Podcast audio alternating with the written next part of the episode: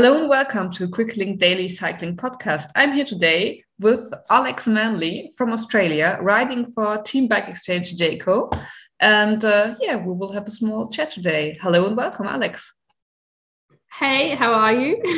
Thank you. I'm doing well. And you? Uh, I'm I'm doing good. Great. Um, yeah. So first, a bit maybe about uh, the season it was pretty successful for you. Um, for our listeners, I'm speaking here from Germany and originally wanted to attend the Lotto Ladies Thüringen tour, but a bit of uh, bad weather tempted to. Uh, that I couldn't go there, but Alexandra did go there very successfully. She not only won four stages, she also won GC. How was that for you? Um, honestly, it was a bit of a whirlwind. I wasn't really going there with many expectations. I just um, come off a track block and I just, uh, yeah, I went in as like the second GC rider, just as a backup more so. But on the first stage, three of my teammates had a quite a bad crash, and they all one of them ended up going home. Um, she broke a collarbone, and then the other two um, were down for like a, quite a while, and one of them, the, the GC rider Ruby, actually hurt her knee. So um, we continued racing, and we still had her as the as the main person to ride for. But with the last 10k to go, she was like, "My knee's actually not great. Um, I could still do a good job, but." She gave me the opportunity instead. She's like, if you're good, we'll sprint for you. And I was like, no, I'm good. I'm good. And so, yeah, I got the opportunity in the first day because of that. And then from then on, the girls were like, no, we'll, we'll work for you, we'll back you. And then I wasn't really expecting that week to go the way it did. I hadn't won a race in Europe before on the road. and then to win four with that team and to have that support behind me, it was, yeah, it was really surreal. And it wasn't world tour, but it still meant a lot to me and it was still really special. Yeah, you really dominated that race. It was uh, really amazing. And uh, since then, you've also been quite good on GC. Um, you rode the tour of Scandinavia and uh, came third.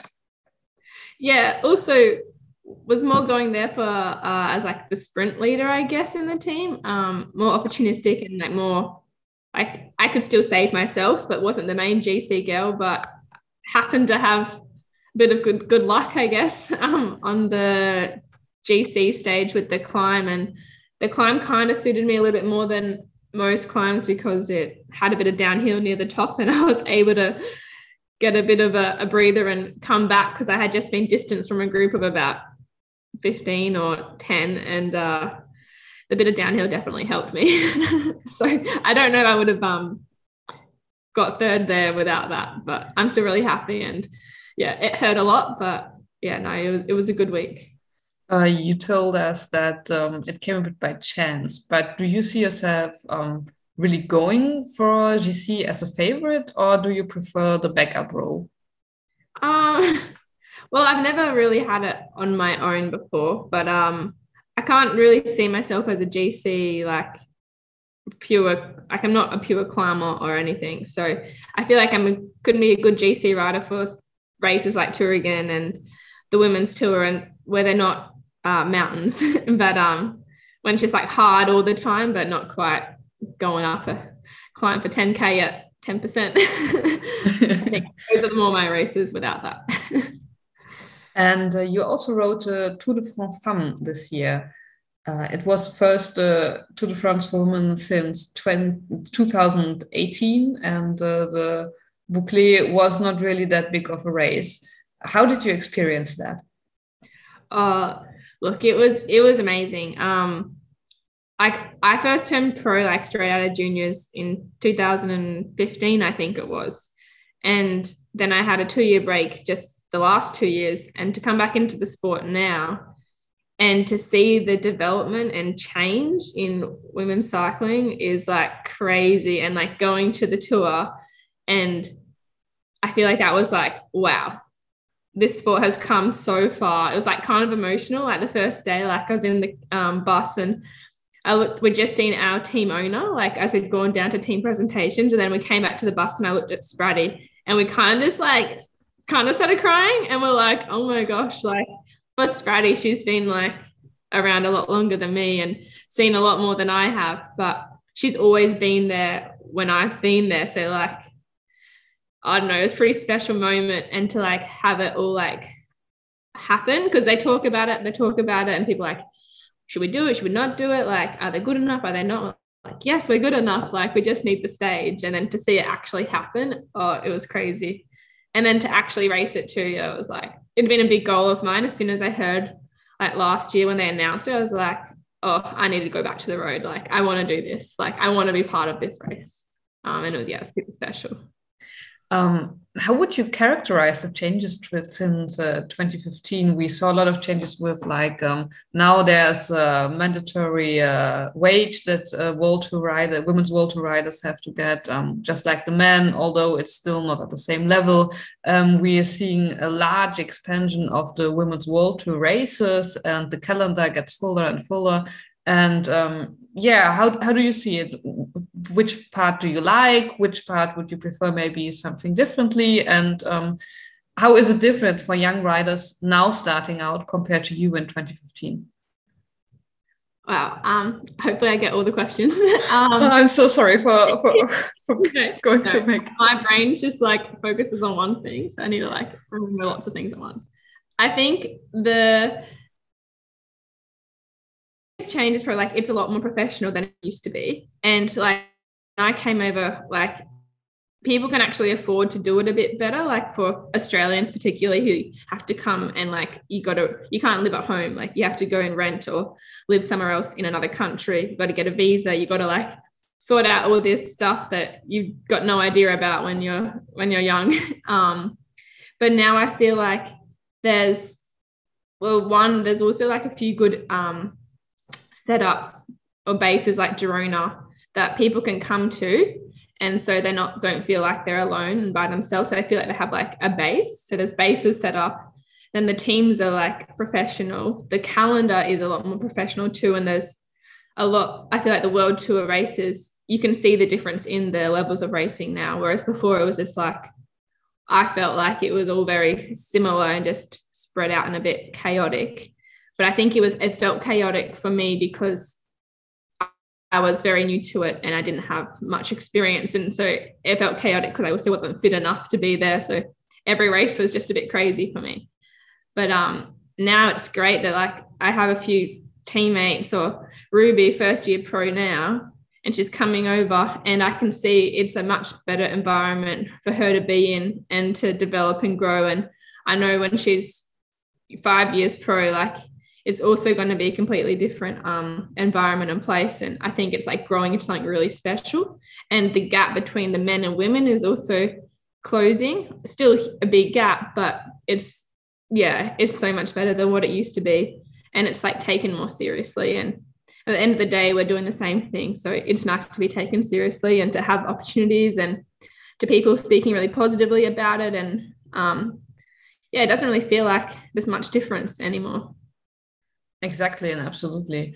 Um, you mentioned that you took a break from road cycling the last two years, um, if I caught that correctly. Um, was that due to um, COVID, Corona regulations? And uh, I think I heard a lot of Australian riders had difficulties uh, getting into the country and getting out due to regulations, or was it due to something different? Um, so, yeah, all that was the case. But for me, mainly it was because for 2020, I wanted to go to the Olympics on the track, but um, I actually didn't make that team originally. Um, but then a month or like a week later or a few days later that they announced the team, then the Olympics were postponed by a year. So it was a bit of a weird situation for me. So I'd committed to the track for that year, but didn't make the team, but was in Australia. And then COVID happened and the borders shut. So it was like, I wasn't really sure what to do. I was like, do I stop cycling? Do I go to the road? Do I keep trying on the track? What's going to happen? Like, is are they going to reselect the team? Like, and I was like in this bit of a, yeah, a very kind of difficult part of my career. And I was like, well, what do I do? And I just really like had to like meditate on it and just really think deeply, like remove myself from like any environment I was in and just like go back to the basics. Like I went up and spent a lot of time with my parents um, on their like little uh, property and just really thought what I wanted to do. And then, yeah, decided to stay with the track, which meant another year not on the road um, and to try and break into the track team because one of the girls retired. Um, and yeah, so I end up making the track team. So then I yeah, end up being two years on the track and not on the road. But I've always wanted to come back to the road. I just had to have the right time and the borders to open up and all that sort of stuff. And yeah, now I'm here. and that's amazing. And uh, for our listeners who maybe uh, might not know this, um, you are uh, you were world. You won the world championships with the Team Pursuit in uh, 2019. So you're really really good. yeah, like I, I, really like the track, and I've always loved both the track and the road. But um, sometimes the programs don't want you mixing them so much. But I think now, with after what the German Team Pursuit team did in at the Olympics, it's actually really opened the doors for for Australians because we're like, well, they did it, so like, come on, let us let us go on the road, and now they um, really encourage it, which is great. Yeah, yeah, more or less all of them are also on the road, so that's really cool. Yeah. And I, I mean, on the men's side, we we see it as well. Um, Filippo Ganna is successful as a track rider, just as he is on the road. So um, yeah. why shouldn't it be the same for the women? Exactly, exactly. Um, you told uh, us a bit about uh, Australia and your home life. And um, while I was uh, reading uh, about your history a bit, I saw that you played basketball in school quite successfully, actually. And then I had to look again at your height because I was so surprised. So I, am I'm, I'm not I'm not the largest person myself, but I'm a bit taller than you are, not by much, but a bit. And I was like, I'm I'm so I would have so many difficulties in basketball. We had to play it in school, but you were really successful. And uh, in your teenage years, you were um, riding uh, your bike and playing basketball, both at a very high level. Yeah, I mean, I love basketball. Basketball was my first love. I always tell people that. Like, I um, I know when I was like younger, I was just like for Christmas or anything, I was like, I just want a ball. I don't care what it is. Like, I just love ball sports, and I loved I just love sport. Um, but yeah, basketball was my first love, and I yeah played it played it uh, a lot, and I would like get up early and like I wouldn't get up early for anything else other than basketball. Like I wouldn't get up early to like I was naturally good at running, but I would never train to run. I would just go off whatever like whatever form I had. Like I never actually tried. But um with basketball I'd try. But I it got to the point where I never grew. and I wasn't the best shooter. And if you're going to be my height, you needed to be like accurate. Like, and um, yeah, I like defending, and turns out that you kind of need to grow a bit more to be um, the good defender. but I had a lot of fun and I had a lot of good friends. And I grew up like country Australia. So, like, in country towns. And so basketball was just one of the sports you play. Like I didn't know what cycling was when I was younger. And yeah, so I traveled around with my team and yeah, I got had a lot of friendships and I learned a lot about team sport and leadership and how to, you know, get around each other um, as a kid. But then yeah, didn't grow and did some testing in a basketball camp, which then led me to being um, kind of selected for a talent search program for cycling. so that's how that that's amazing. So, so you did the, I suppose, endurance testing and something like this in your basketball yeah. testing. Yeah. So it's like there's a thing called the beep test. I don't know if that's like pretty sure it's worldwide, and it's like it's like you, it's like this running thing, and it kind of just tests your endurance. And then also they do like a vertical leap, um, like all these sort of just like tests, and they're like, oh, actually, you would have right attributes to make a good cyclist, or maybe you'd be a good rower, or a good this. And then South Australia, where I live, they were trying to find cyclists and rowers mainly. Um, and they found cycling for me, which I didn't know they were looking for. Like I just thought we were just testing for, for basketball. but then I found I got a letter at school and it was, oh, do you want to um, come to this come and try cycling event? And I was like, oh, what's that? And it was on the track cycling too, was the which I'd never seen a velodrome before. I'd never like I didn't know riding bikes was a thing. Like I didn't know what the Tour de France was. Like I was very naive to cycling. Mm, did you have to move then? Um, because I suppose a velodrome isn't in the countryside of Australia. well, no. So there, I just moved to um, that. So I'd been in for a year or nine months or something like that, and then their track from there is only an hour and a half away. So I was actually close enough to be able to go. Yeah. that's that's quite uh, quite quite a crazy but cool story. So you came to cycling simply by chance. Yeah, but also because um I just got a letter at school because I had my school address. Um, and then my friend saw the letter and saw it was from SASI, which is like our state institute, which because I just moved there, I didn't know what SASI was. and my friend was like, You have to open it. Like, that's like, you will like that. It's about sport. and I was like, Oh, okay. And then she's like, Oh my God, you have to go. You have to go. And I was like, Oh, I don't know. Like, I'm not sure. And she's like, no, make sure you don't put that in the bottom of your bag because she knew if I put it in my bag, it probably would never come out for the next month. And she was like, you're not allowed to miss it. And I was like, oh, okay.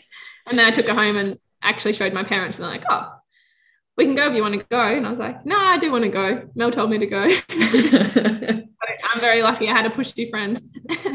very good, very good. And are sports organized by by school districts or, or schools? Because you mentioned you got a letter to your school, or was it just because you had moved?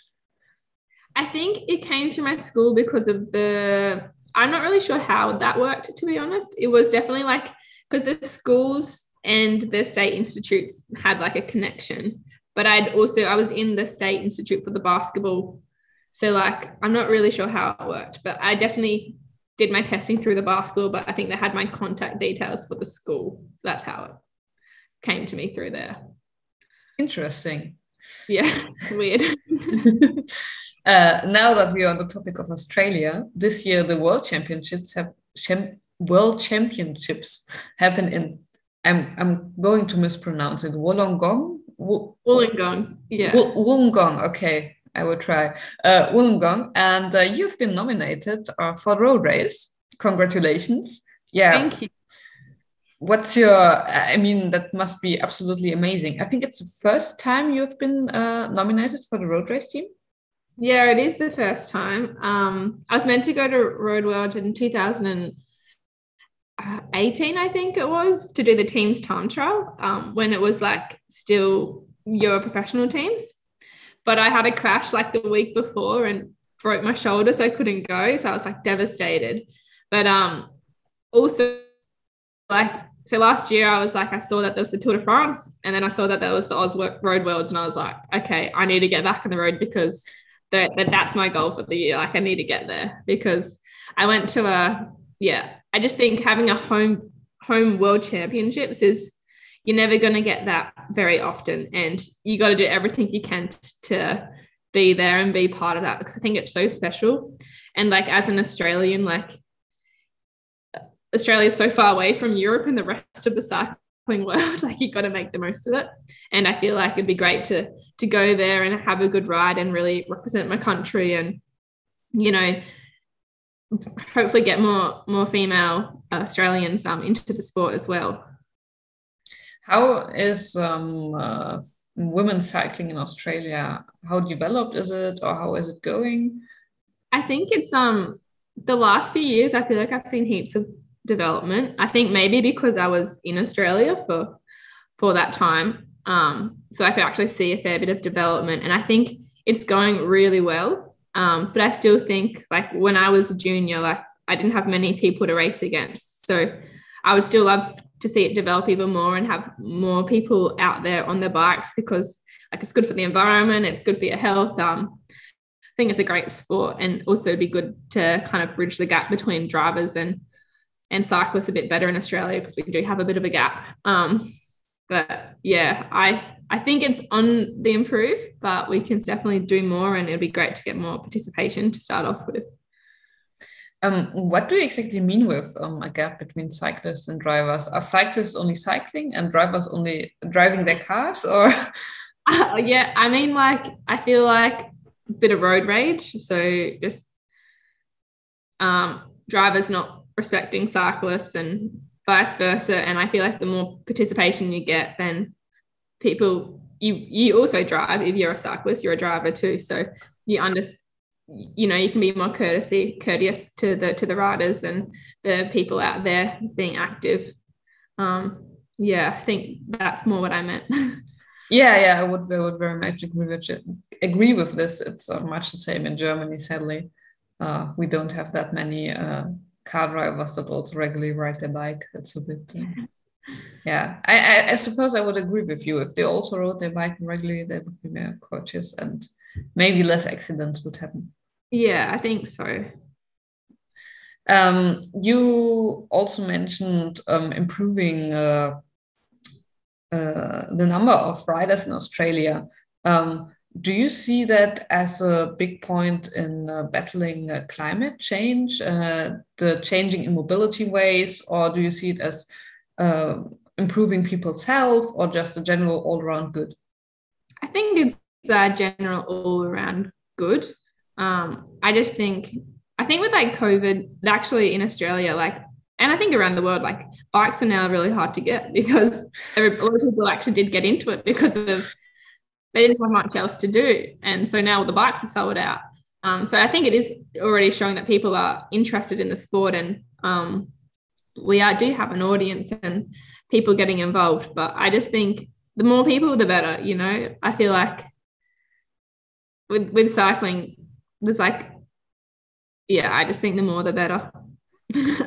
Are you pro e-bike or against e-bike? Ah, if it gets you out outside, pro. Yeah. yeah I've, I've seen so many people um, getting on e-bikes since uh, since the pandemic. It's amazing. So uh, really lovely. Yeah, that's really great. Yeah, I think that was uh, all my questions. Thank you very much. No worries. I wish you the best of success uh, in the World Championships, uh, you and your whole team, and uh, amazing World Championships in Wollongong. Thank you very much. yeah, and uh, I'm sure it will be a great uh, cycling party in Australia. I hope so. I really hope so. Thanks for talking to me. You've been listening to Quicklink Podcast, your daily microdose of pro cycling news and results. You can find us across social media at QuicklinkPod, or you can contact us by emailing show at quicklinksports.com. Share the show, and we'll be back with you tomorrow. Bye now.